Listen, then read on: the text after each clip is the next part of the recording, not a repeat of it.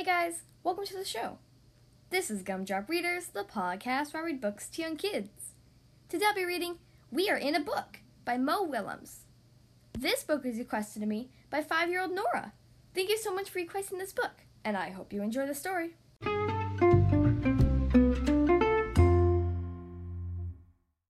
Okay, here we are on page one. Piggy! Yes, Gerald? I think someone is looking at us. Hmm. Someone is looking at us. Who is looking at us? A monster? No, it is a reader. A reader is reading us. How is a reader reading us? The reader is reading these word bubbles. We are in a book. We are in a book? That is so cool. We are in a book. We are in a book.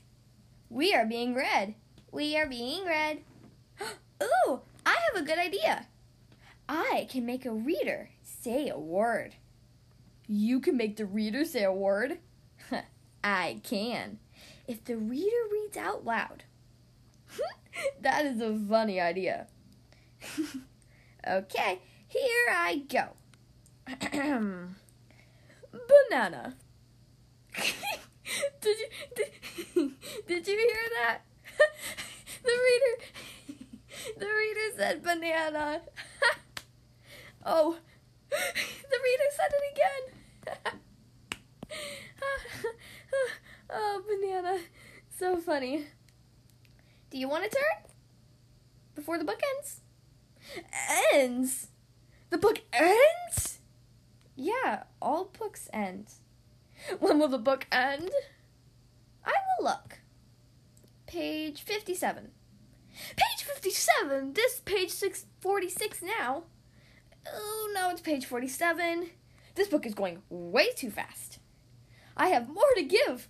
More words, more jokes, more bananas. I just want to be read. I have a good idea.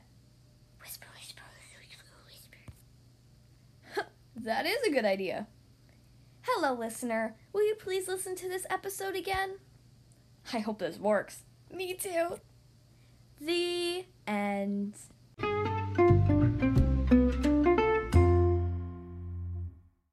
Well, that was We Are in a Book by Mo Willems. I hope you guys enjoyed that story.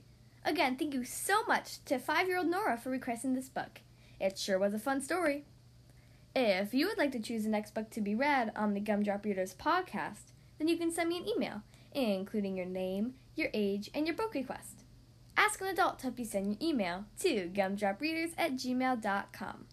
Again, the podcast email is gumdropreaders at gmail.com.